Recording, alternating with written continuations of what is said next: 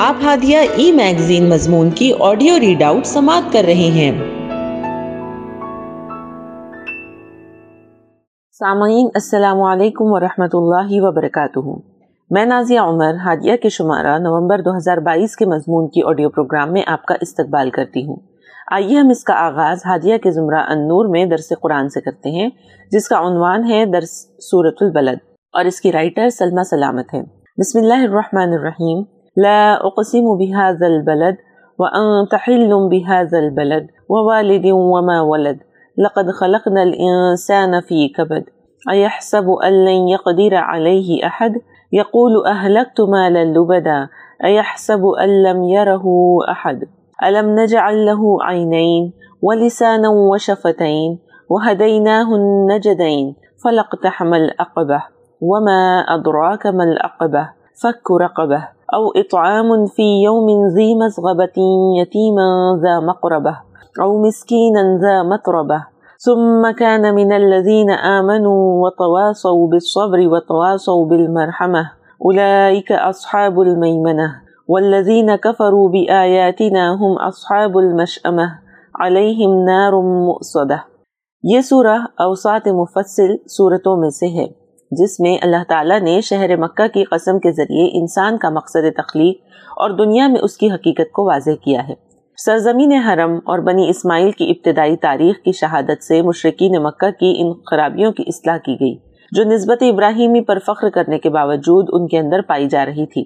انہیں خبردار کیا جا رہا ہے کہ یہ عظیم نعمت، عزت و شہرت جو ملی ہے، وہ سب خانہ کعبہ کی برکت کا ثمرہ ہے۔ اور ابراہیم علیہ السلام کی دعا کا نتیجہ ہے۔ اس پر غرور مت کرو بلکہ اس گھر کے رب کی بندگی کرو۔ سورہ کی فضیلت میں ایک حدیث ملتی ہے کہ آپ صلی اللہ علیہ وسلم نے فرمایا، من اعطاه اللہ الامن من غضبه یوم القیامہ۔ زمان نزول مکہ کے ابتدائی دور کی صورتوں میں سے ہے، جبکہ کفار کی جانب سے مزاحمتوں کا آغاز ہو چکا تھا۔ موضوع یہ مختصر سا سورہ انسانی زندگی کے بنیادی حقائق کی بہت بڑی ذخیرے کو نہایت مختصر الفاظ میں سمیٹے ہوئے ہیں، جو قرآن کے اعجاز اور ایجاز پر دلیل ہے اس میں خصوصی خطاب تو مشرقین قریش سے ہے اور عمومی خطاب تمام بنی نوع انسانی سے ہے کہ انہیں مکارم اخلاق کی دشوار گزار گھاٹیوں کو طے کرتے ہوئے آخرت کی کامیابی کے حصول کی تمنا کرنی چاہیے۔ ایمان و عمل صالح کے ساتھ اجتماعیت اور اتحاد کا التظام بھی کریں۔ مختصر تفسیر نمبر ایک، لا اقسم، لا مشرقین کے قول اور ان کے زعم باطل کی تردید کے لیے آیا ہے۔ جیسے دوسرے مقامات پر ہے، لا اقسم بیوم القیامہ، فلا اقسم بمواقع النجوم۔ کچھ مفسرین اسے لا زائد کہتے ہیں۔ کہیں پر قسم کے لیے کچھ حروف کا استعمال ہوا ہے، جیسے والفجر والضحا وغیرہ، اور کہیں پر سری لفظ قسم سے قسم کھائی گئی ہے۔ انسانی کلام میں قسم کا مقصد اللہ کی تعظیم اور عزم کی پختگی ثابت کرنا ہوتا ہے، مگر قرآن میں قسم کہیں پر مقسم بہ کی عظمت کا احساس دلانے کے لیے اور کبھی دعویٰ کی شہادت کے لیے۔ یعنی مقسم بہی جواب بے قسم پر دلیل ہے۔ بلاغت کے اعتبار سے قسم کا ایک فائدہ ہے کہ یہ انشائیہ کلام ہوتا ہے، جس کو مخاطب جھٹلاتا نہیں ہے۔ بحاظ البلد سے مراد سرزمین مکہ ہے، جیسے صورت التین میں بھی ہے۔ وہاں البلد الامین یہ وہ پہلا گھر ہے جو زمین میں امن و امان کے لیے اور عبادت و بندگی کے لیے تعمیر کیا گیا۔ نمبر دو وہ انتحل بحاظ البلد یہ مقسم بھی کے درمیان جملہ معترضہ ہے۔ یعنی آپ صلی اللہ علیہ وسلم اسی شہر میں مقیم، اس کے ماضی اور حال سے واقف ہیں۔ سرزمین مکہ کی حرمت و عظمت پورے عرب میں اسی دن سے مسلم تھی۔ جس دن سے حضرت ابراہیم و اسماعیل علیہ السلام نے اسے آباد کیا تھا اور خانہ کعبہ کی تعمیر کر کے حج کا اعلان کیا تھا۔ پھر آپ صلی اللہ علیہ وسلم کی بیست اور نزول وحی نے اس کی اہمیت میں اضافہ کر دیا۔ نمبر تین، وہ والدیوں وما ولد۔ اور قسم ہے باپ اور ان کی اولاد کی۔ اس سے مراد کون ہے؟ اس میں دو قول ہے آدم علیہ السلام اور ان کی ضروریت ابراہیم علیہ السلام اور اسماعیل علیہ السلام اور ان کی ضروریت جنہوں نے اس شہر مکہ کو مشقتوں سے آباد کیا۔ ان کی قربانیوں کو اللہ تعالیٰ نے قیامت تک کے لیے حج و عمرہ اور قربانی کے مناسب سے یادگار بنا دیا۔ نمبر چار، لقد خلق الانسان فی خبت یہ جواب قسم ہے یعنی انسان مشقت جھیلنے، سعی و جہد کرنے اور حالات کا مقابلہ کرنے کے لیے اس دنیا میں بھیجا گیا ہے۔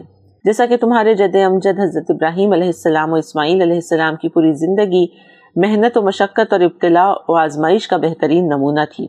اس دنیا میں مشقت اور جد و جہد کی نوعیت الگ الگ ہوتی ہے۔ کوئی اقتدار کے لیے، کوئی جا و منصب کے حصول کے لیے، تو کوئی دین کی تبلیغ و اشاعت کے لیے کوشش کرتا ہے۔ نامراد ہیں وہ لوگ جو دوزخ کی طرف چلتے ہوئے مشقتیں جھیلتے ہیں۔ نمبر پانچ قدیر علیہ احد۔ کیا وہ سمجھتا ہے کہ اس پر کوئی قدرت نہیں رکھ سکتا؟ وہ جو چاہے کرے۔ یہی وہ زعم باطل ہے جس کی پہلی آیت میں نفی کی گئی ہے۔ کہ انسان منچاہی زندگی گزار کر اس دنیا سے چلا جائے، اس کا مواخذہ نہیں ہوگا؟ نمبر چھ، یقول اہلک تو مال البدا وہ کہتا ہے کہ میں نے ڈھیروں مال برباد کر دیا۔ لبت کے معنی کثیر یا ڈھیر۔ اس آیت میں معاشرے کے خوشحال لوگوں کی بدترین تصویر پیش کی گئی ہے کہ جب انہیں انفاق پر ابھارا جاتا ہے تو کہتے ہیں، میں نے ڈھیروں مال خرچ کر ڈالا۔ اور کتنا؟ نام و نمود کے لیے تو فخر سے خرچ کرتے ہیں، مگر نیکی کے کاموں میں انفاق کو ہلاکت سے تعبیر کرتے ہیں۔ راہ خدا میں خرچ کی فضیلت سے وہ ناواقف ہیں۔ دولت کو خدا کا انعام و احسان کے بجائے اپنی جاگیر اور اپنی قابلیتوں کا نتیجہ سمجھتے ہیں، جسے قارون نے کہا کہ انما اوتی تو علم۔ ایسے لوگ اللہ کی راہ میں دینا نہیں چاہتے اور آخرت کے تعلق سے بھی خوش فہم ہوتے ہیں۔ سورہ کہف، آیت نمبر چھتیس۔ نمبر سات ایحسب علم یرہو احد کیا وہ سمجھتا ہے کہ اللہ تعالیٰ کو نہیں معلوم اس نے کس مقصد سے خرچ کیا؟ اس کے مال کمانے کے ذرائع کیا ہیں؟ کتنوں کا حق مارا؟ کن کو جائیداد و وراثت سے محروم کیا؟ سائل اور محروم کا حق کتنا ادا کیا؟ قیامت کے دن من این اکتسبہ وفیما انفقہ کی جواب دہی کے بغیر اس کے قدم نہیں ہل سکتے۔ یہ تنبیہ اور تحدید کا اسلوب ہے کہ اللہ تعالیٰ سب دیکھ رہا ہے اور اسی کے مطابق جزا و سزا دے گا۔ آٹھ اور نو علم نجعل له عینین ولسانا و شفتین یہ ان نعمتوں کا ذکر ہے جو ہدایت اور رہنمائی میں بہترین معاون ثابت ہوتی ہیں۔ ساتھ ہی تنبیہ بھی ہے کہ ان نعمتوں کا احتساب بھی ہوگا۔ نادان لوگ صرف دولت کو ہی نعمت سمجھتے ہیں اور ان عظیم نعمتوں کی قدر نہیں کرتے۔ بصیرت والی نگاہ، قوت گویائی و عقل کے ساتھ، یہ اللہ تعالیٰ کی عظیم نعمت ہے۔ زبان کے ذکر سے یہ واضح کر دیا گیا کہ یہ چھوٹا سا عضو بہت اہمیت کا حامل ہے۔ آپ صلی اللہ علیہ وسلم نے فرمایا، جو مجھے زبان کی حفاظت کی ضمانت دے، میں اسے جنت کی بشارت دیتا ہوں، او کما قال صلی اللہ علیہ وسلم۔ کیونکہ بے شمار گناہوں کا تعلق زبان سے ہوتا ہے، جھوٹ، غیبت، چغل خوری ایب جوئی، دل آزاری وغیرہ۔ اسی طرح بہت سی نیکیاں بھی زبان سے ہی ہوتی ہیں، تلاوت قرآن، حمد، ذکر، دعا وغیرہ۔ نمبر دس وہ حدینہ النجدین النجد۔ مکان مرتفع، نمایاں جگہ مراد خیر و شر کے دونوں راستے، جیسے سورہ دہر میں فرمایا، انا حدینہ حسبیل اما شاکر و اما کفورا. سورت الدہر آیت نمبر تین۔ امام فراہی رحمۃ اللہ علیہ کی تحقیق کے مطابق اس سے مراد دونوں خیر کے راستے ہیں یعنی ایک اللہ کے حقوق کی ادائیگی اور دوسرا بندوں کے حقوق کی۔ جیسا کہ آگے کی آیت میں واضح کیا گیا ہے۔ یہ دونوں امور انسانی فطرت میں ودیت کیے گئے ہیں۔ انہی کی یاد دہانی کے لیے انبیاء علیہ السلام آتے رہے۔ نمبر گیارہ اور بارہ فلق تحمل اقبہ اقتحام، اپنے آپ کو کسی سخت اور مشقت طلب کام میں ڈالنا۔ اقبہ گھاٹی، دشوار گزار راستہ۔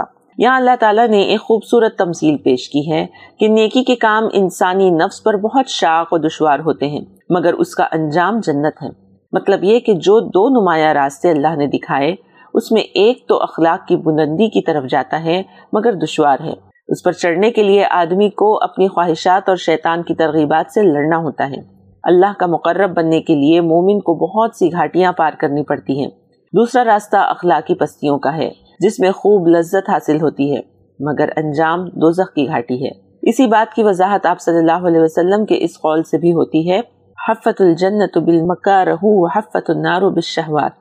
انسان کی کمزوری ہے کہ وہ مشکل گھاٹی پر چڑھنے کے بجائے کھڈے میں لڑکنے کو زیادہ ترجیح دیتا ہے۔ وما ادرا کا مل اقبہ یہ استحفام، تفخیم شان کے لیے ہے۔ قرآن میں بہت سے مقامات پر اس طرح سوال کر کے اس کی اہمیت بتانی مقصود ہوتی ہے۔ جیسے مل قوریہ مل نمبر تیرہ فک رقبہ آگے ان اعمال کا تذکرہ ہے جو انسان کو اخلاق کی بلندیوں کی طرف لے جاتے ہیں اور اللہ تعالیٰ کو پسند ہے فک یعنی کھولنا، رقبہ گردن یعنی کسی شخص کو آزاد کرنا۔ حدیث میں بڑی فضیلت بیان کی گئی ہے۔ حضرت ابو بکر رضی اللہ عنہ اس نیکی میں بھی سب سے آگے تھے۔ انہوں نے اپنے مال سے بہت سی گردنوں کو غلامی سے آزاد کیا۔ نمبر چودہ، او اطعام فی یوم ذی مزغبہ، بھوک اور قحط کے زمانے میں کھانا کھلانا۔ یعنی یہ کام تو نیکی کا ہے، ہمیشہ نیکی کا ہے، مگر شدت کے زمانے میں اس کی اہمیت بڑھ جاتی ہے۔ جب دینے والے کو خود بھی ضرورت ہو۔ سورہ حشر میں اللہ تعالیٰ نے اہل ایمان کی تعریف میں فرمایا وَيُؤْسَرُونَ عَلَىٰ أَنفُسِهِمْ وَلَوْ كَانَ بِهِمْ خَصَاصَةً۔ وہ لوگ سخت ضرورت کے باوجود دوسروں کو ترجیح دیتے ہیں۔ نمبر پندرہ یتیمن ذا مقربہ۔ یہ کھانا کھلانا ہے کسے؟ شاندار دعوتوں میں جس میں شہرت کے ڈنکے بجتے ہوں، خوب واہواہی ہو۔ نہیں، بلکہ کھلانا ہے رشتہ دار یتیموں کو جو ہماری نظر عنایت کے سب سے زیادہ مستحق ہے اور کھانا کھلانے کا مطلب تمام ضروریات کی تکمیل ہے۔ نمبر سولہ مسکین انزا مطربہ۔ خاک نشین مسکین ہماری توجہ کے مستحق ہیں۔ مسکین دو طرح کے ہوتے ہیں۔ سائل، متعفف، جو عزت نفس کی وجہ سے خود کو ظاہر نہ کرے۔ یتیموں اور مسکینوں کی مدد اور ان سے حسن سلوک کی قرآن و حدیث میں بہت تاکید کی گئی ہے۔ حضرت سہل بن سعد رضی اللہ عنہ سے مروی ہے کہ آپ صلی اللہ علیہ وسلم نے فرمایا، انا وکافل الیتیم فی الجنہ ہاکذا۔ رواہ البخاری۔ نمبر سترہ، ثم کانا من الذین آمنوا، ثم۔ فضیلت و برتری کے مفہوم میں ہے۔ ترتیب زمانی کے لیے نہیں کہ پہلے وہ کام کریں پھر ایمان لائے۔ کیونکہ اعمال کی قبولیت کے لیے ایمان اولین شرط ہے۔ اس آیت میں اجتماعیت کی فضیلت بھی واضح ہے کہ ایک صالح جماعت اور ایک صالح معاشرہ وجود میں آئے، جس کے افراد باہم صبر و ہمدردی، رحم دلی و مواسہ کی تلقین کرتے ہوں۔ نمبر اٹھارہ، اولائی کا اصحاب المیمنہ۔ یہی وہ خوش بخت اور کامیاب لوگ ہیں جو آخرت کی لازوال نعمتوں سے سرفراز ہوں گے۔ نمبر انیس اور بیس، والذین کفروا بآیاتنا۔ رہے وہ لوگ جنہوں نے اللہ کی آیات کی تکذیب کی، خواہ قرآنی آیات ہوں یا آفاق و انفس کی نشانیاں، تو وہ بدبخت لوگ ہوں گے جن پر جہنم کی آگ چاروں طرف سے بند کر دی جائے گی۔ اللہ منہا۔ ہادیہ مضمون کی آڈیو سماعت کرنے کے لیے شکریہ۔ امید ہے کہ آپ کو پسند آیا ہوگا۔ ہمیں آپ کے مشورے کا انتظار رہے گا۔ اپنا مشورہ، تبصرہ اور مضامین editor at Hadiya dot in پر ارسال کریں اور ہادیہ ای میگزین کے مضامین کو پڑھنے کے لیے website W W W dot Hadiya dot in subscribe کریں۔ انشاءاللہ، ہم اگلے ہادیہ ای میگزین کے شمارے سے دلچسپ مضامین کی آڈیو لے کر حاضر ہوں گے۔ تب تک کے لیے اجازت۔ اللہ حافظ۔